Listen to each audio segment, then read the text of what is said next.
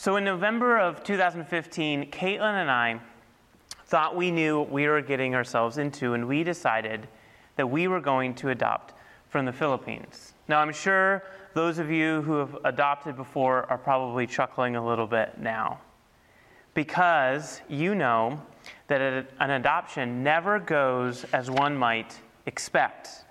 There's so much paperwork, and then there's so much waiting.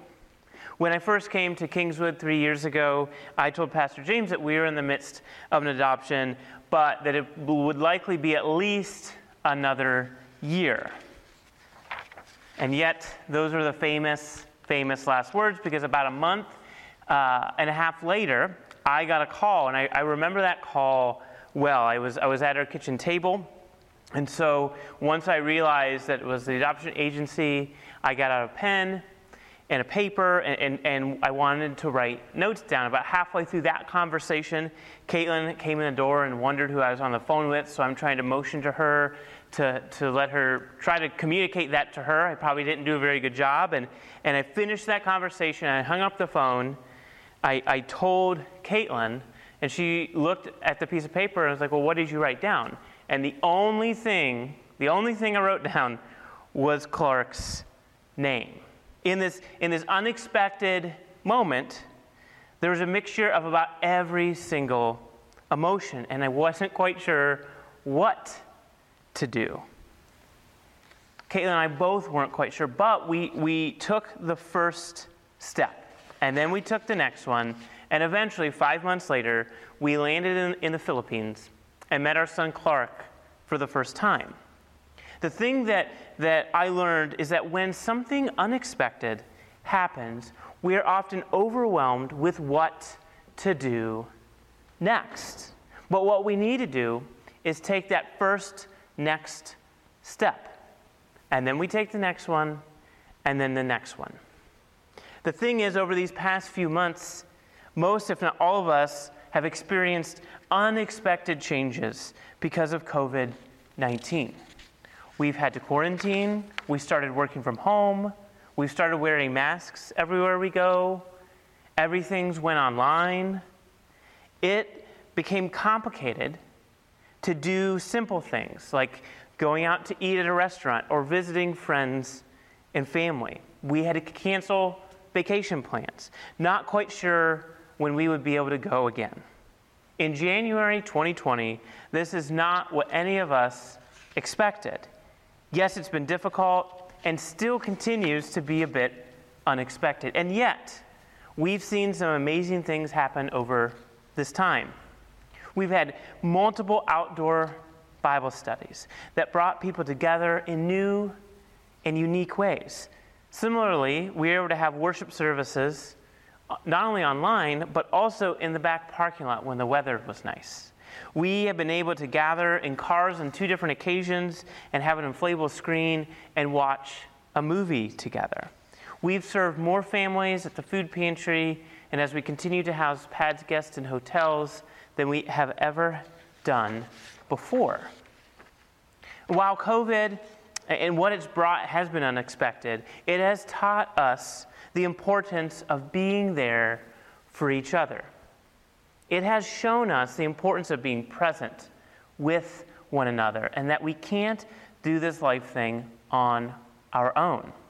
COVID has shown us that we need one another more than ever.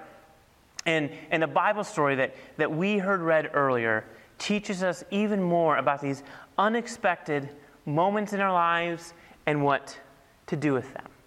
So I want to turn now um, and read the scripture again that we, we just heard read from 2 Kings and see what it has to teach us about encountering God, how God provides in these unexpected moments. So, again, uh, today's uh, Bible uh, passage today will be from the book of 2 Kings, and that's in the Old Testament or the Hebrew Scriptures. Towards the beginning of your Bible, you'll find 1st and 2nd Samuel, then 1st Kings, and then you'll arrive at 2 Kings. So if, you have your Bible uh, with you at home, I encourage you to open to 2 Kings chapter 5. And we're going to start in verse 9 today. It says this So Naaman came with his horses and chariots and halted at the entrance of Elijah's house. And I want to stop here for a moment and note that, that Naaman is not just some other Israelite or some other person in town, but notice that he came with horses and chariots. He's a Syrian man, most likely a commander of an army, which is why he comes with these horses and chariots. He was a very important man. This would be like a motorcade of vehicles pulling up because Tom Hanks needs to ask you a question. And not only does, does Tom Hanks, uh, he doesn't send someone else from the group to knock on your door, but he's the one who goes and knocks on your door because he has to ask you something. And then notice what happens next. It says, Elijah sent a messenger to him, saying, Go wash in the Jordan seven times, and your flesh shall be restored, and you shall be clean. And we'll see in a moment the reason that he needs to be clean is because he has leprosy, uh, this skin disease. But, but I want to also point out here not only is this important person, this Naaman, coming uh, to Elijah's door, but Elijah doesn't, send, doesn't go out himself. He sends a messenger to tell him what he needs to do. And this would be like see, maybe seeing someone come to your door and shutting off all the lights, going upstairs and pretending like you're not home so they'll just knock and hopefully just go away. Or maybe, maybe um, you, you, you see someone coming and, and you send someone else out to do it. And I know no one, no one watching this does that, but I've heard that occasionally that might happen sometimes. That's what this is like in this moment. Then, not surprisingly, Naaman gets angry. It says, But Naaman became angry and went away. I thought, uh, I thought that for me, he would surely come out and stand and call in the name of the Lord his God, and I would and he would wave his hand over the spot and cure the leprosy. Are not Abana and Pharpar, the rivers of Damascus, better than the waters of Israel? Could I not wash in them and be clean? He turned and went away in a rage. So, so we see Naaman is expecting Elisha the prophet to come out of his house and heal his leprosy.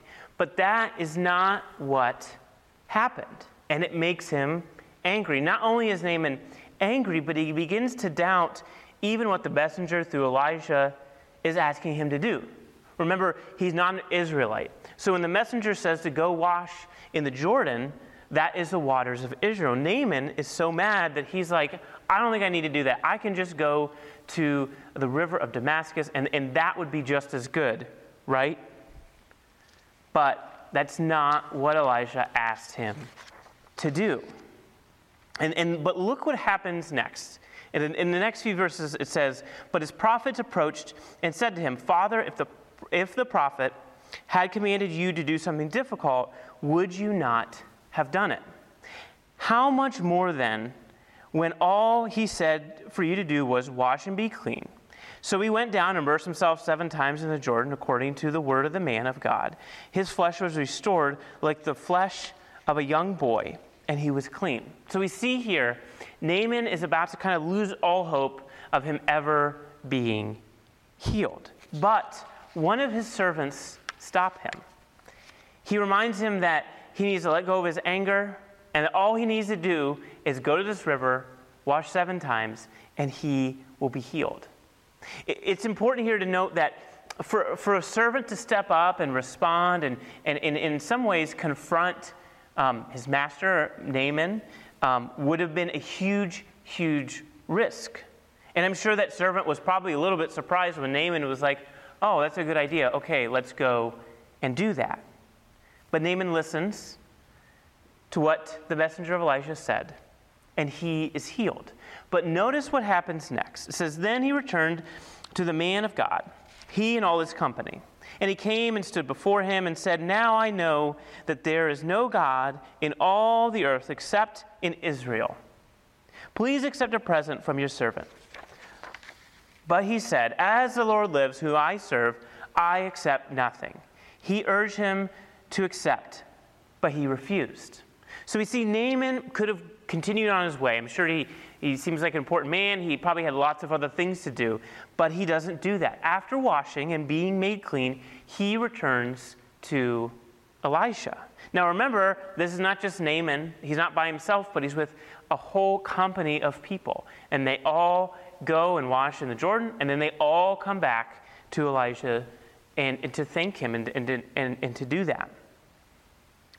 Naaman recognizes here the God of Elisha, the prophet. Again, this is a big deal because Naaman was not an Israelite, and, and therefore he probably would have worshiped many different gods. But in this moment, he recognizes Yahweh, the God of Elisha. This is similar to other stories throughout the Hebrew scriptures where we see Daniel in the lion's den or Shadrach, Meshach, and Abednego uh, who survived the fiery furnace. Those kings, when they recognize this unexpected nature of throwing Daniel in the lion's den and the lions not tearing him apart, or we see Shadrach, Meshach, and Abednego go into the fire furnace, and then we see this, this angel figure there, and they survive. Those kings respond in a similar fashion that Naaman responds in this story there is only one God, and it's the God of Israel. And then Elijah continues and concludes this conversation with Naaman by saying this Go in peace. The phrase go in peace is seen in other parts of Scripture connected to healing as well. For example, in, in Luke chapter 8, when Jesus heals Jairus' daughter, he says, Go in peace. Again, connecting this healing to even the story of Naaman in 2 Kings. The point is, Naaman expected Elisha himself to come out and to heal him, but that is not what happened. But nevertheless, God provided. Nevertheless, Naaman was healed. God continued to provide. And not only did God provide, but Naaman's life was forever changed. Like many stories throughout the Hebrew scriptures uh, gen- in general, and, and especially in this book of Second Kings in particular, this is a bit of an odd, odd story. Just two weeks ago, we heard another uh, bizarre story from uh, the book of Second Kings and, and with the prophet Elisha. We talk, uh, Pastor James talked about this, this pot of stew, and it was really bad, and they added some flour and stuff in there. It, it made it better. It's, it's a really weird and unexpected and odd story. And this story is very similar. We see this unexpected, miraculous healing, not even through the prophet, but uh, through a prophet telling his messenger to Naaman to go wash. He gets angry, finally does do it, and is healed. However, I think these stories teach us so much. We're all in these unprecedented times. I don't know about you, but when unexpected things happen, it, it, seems to be happening more and more frequently these days. And when it happens, I can maybe be a bit like Naaman. I can get angry, I'm not sure what to do, because things aren't going as I thought they would go. And while this is true, it's important to highlight that God, through what God is doing through Elisha in this passage, even though it's not what Naaman expects, God still provides. Naaman washes himself seven times in the Jordan River and is healed.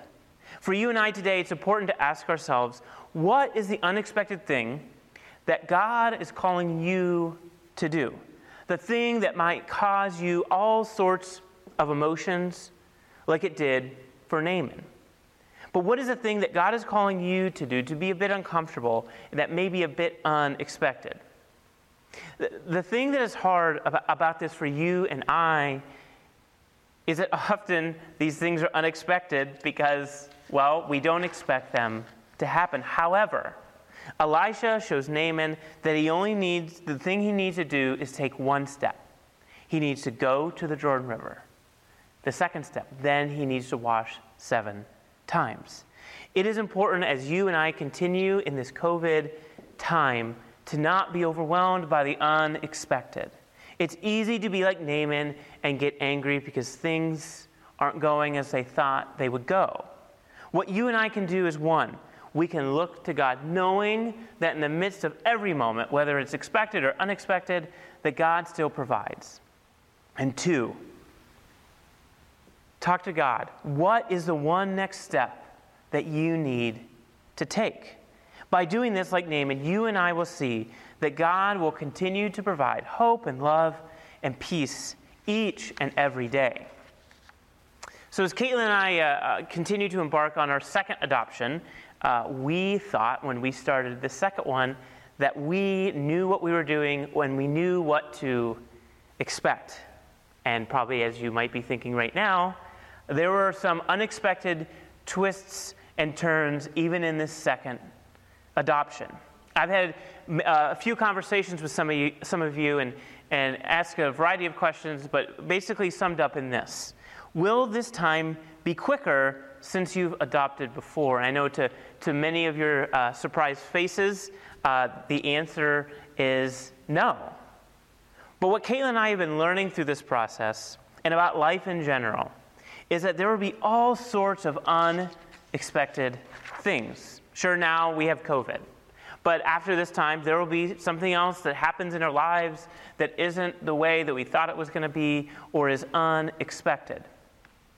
And the point is, in all of it, we as a community of Kingswood, in spite of the difficult nature that often accompanies unexpected things, we can know that God will provide.